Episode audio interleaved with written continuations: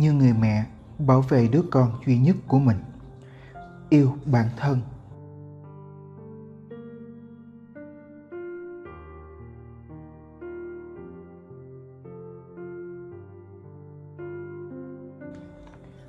Khi bạn tự biết trân trọng bản thân, thời gian cũng sẽ bắt đầu trân trọng bạn. Đừng sống quá hiền lành.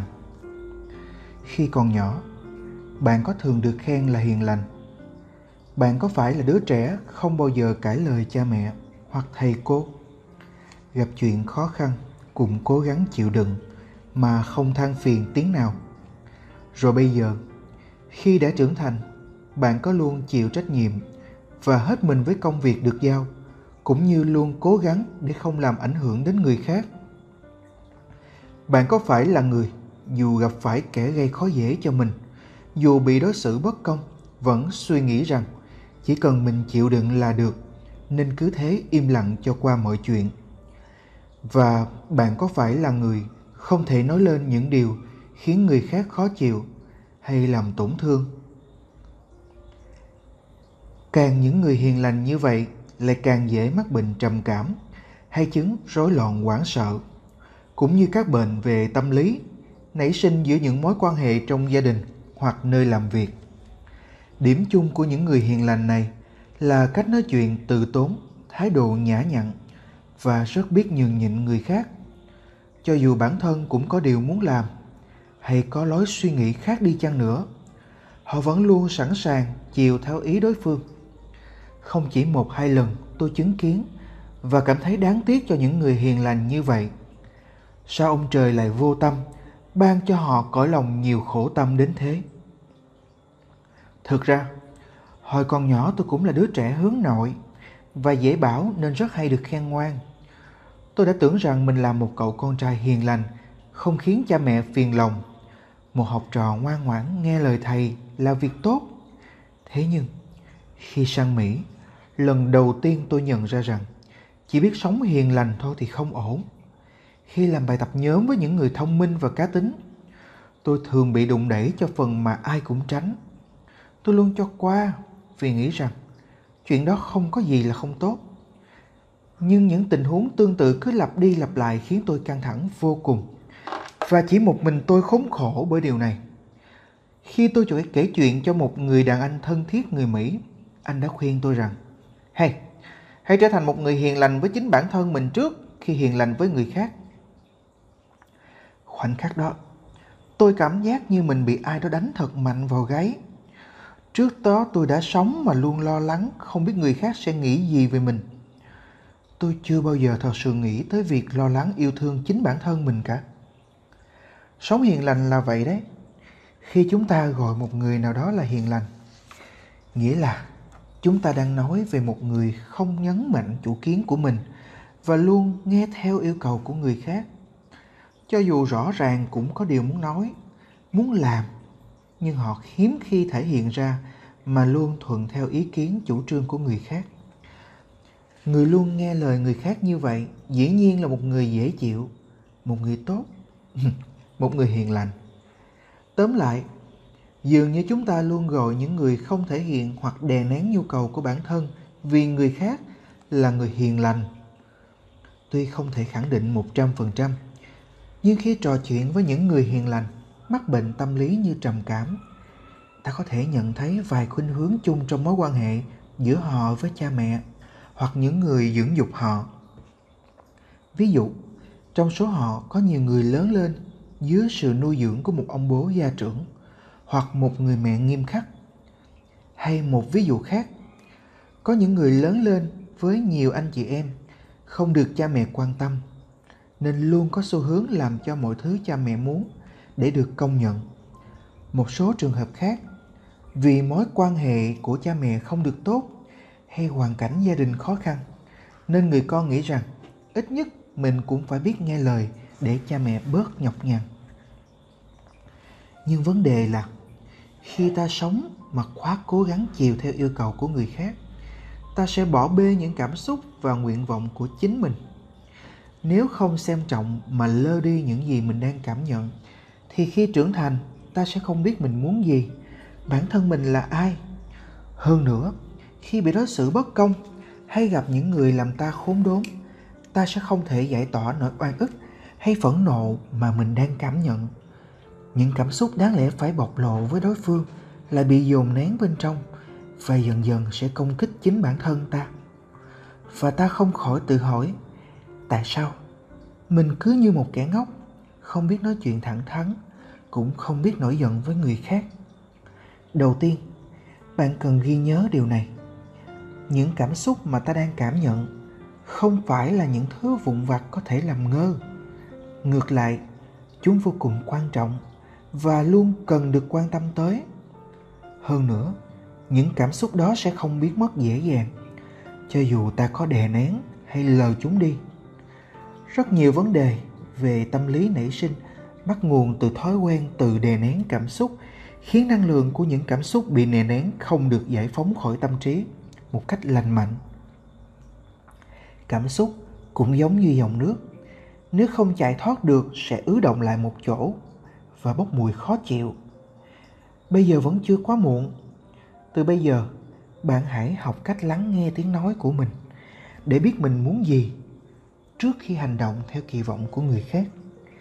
Nếu người khác có yêu cầu bạn làm cái này, cái kia, nhưng bạn cảm thấy mình không muốn làm, thì nhất định đừng làm để tránh cảm giác tự ti và thu mình lại sau này. Hãy luôn cố gắng thể hiện cảm xúc của mình cho đối phương hiểu. Đừng lo sợ rằng nói thật cảm xúc của mình sẽ khiến đối phương ghét mình hay khiến mối quan hệ của mình với họ trở nên bất tiện. Cũng có thể đối phương vì không biết được cảm nhận của bạn nên mới đưa ra những yêu cầu đó. Khi những người khác đều ăn mì tương đen, nhưng bạn muốn ăn cơm rang, hãy đường hoàng mà nói, tôi muốn ăn cơm rang. Trở thành người tốt, đối xử tử tế với người khác là một việc tốt. Nhưng trước hết, ta có nghĩa vụ phải trân trọng chính mình.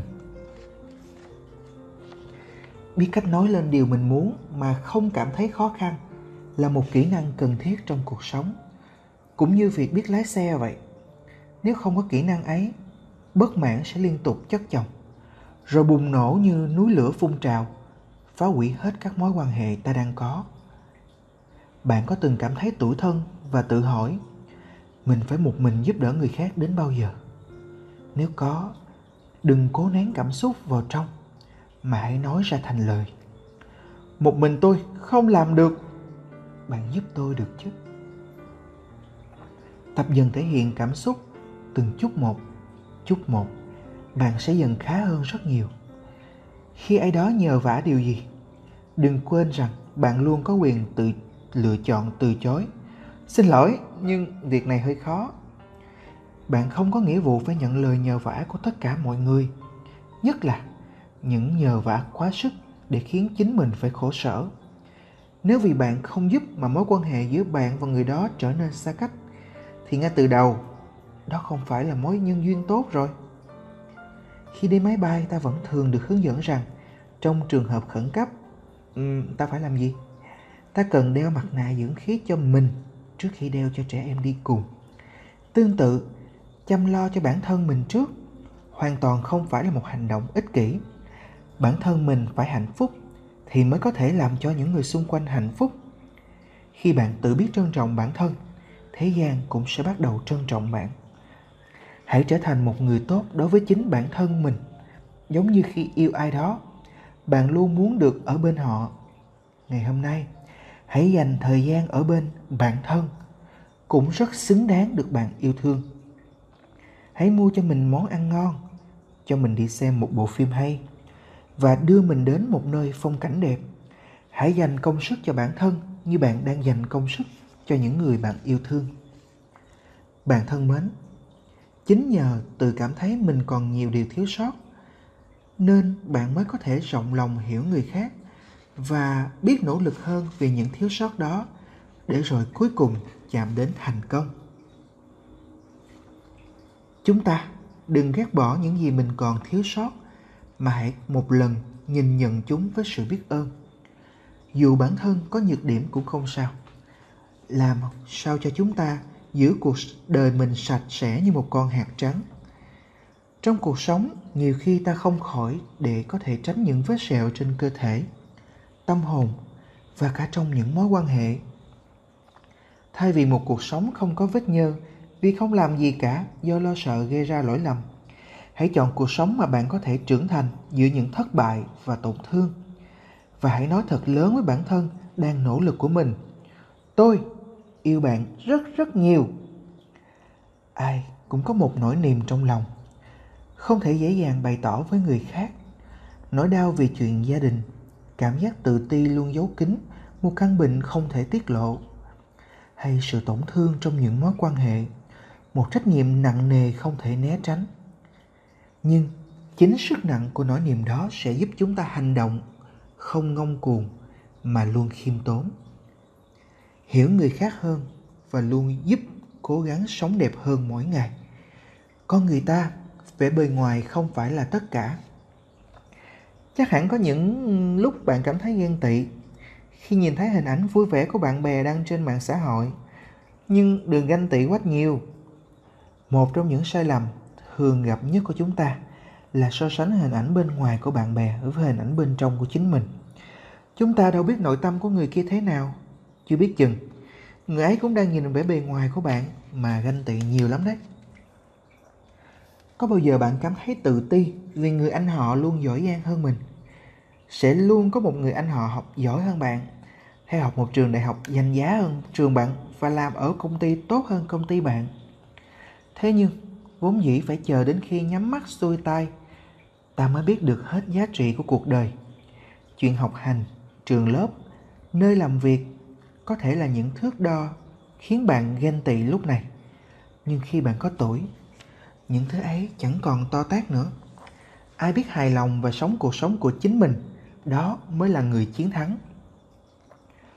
Con người ta thiếu sức hút không phải vì những điểm yếu, những điều họ cảm thấy mình thua kém người khác, mà chính là vì khi cảm thấy thua kém người khác, họ sẽ tự xấu hổ về bản thân và điều đó làm mất đi sức hút của họ.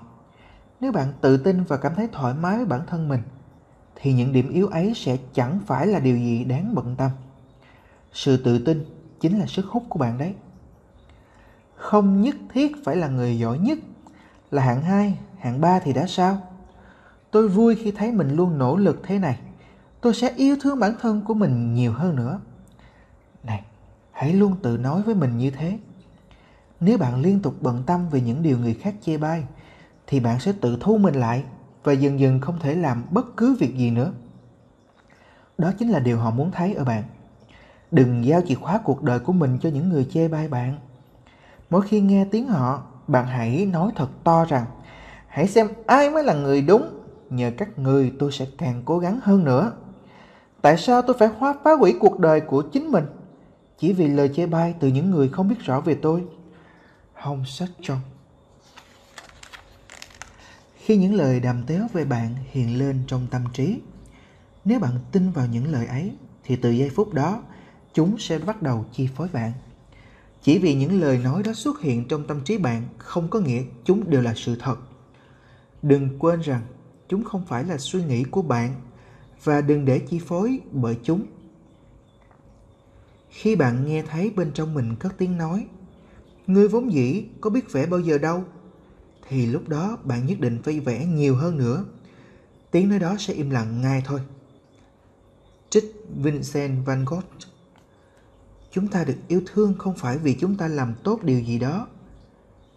Chỉ riêng sự tồn tại của chúng ta thôi cũng đã đáng được yêu thương rồi. Hãy tự coi trọng và biết yêu thương chính bản thân mình.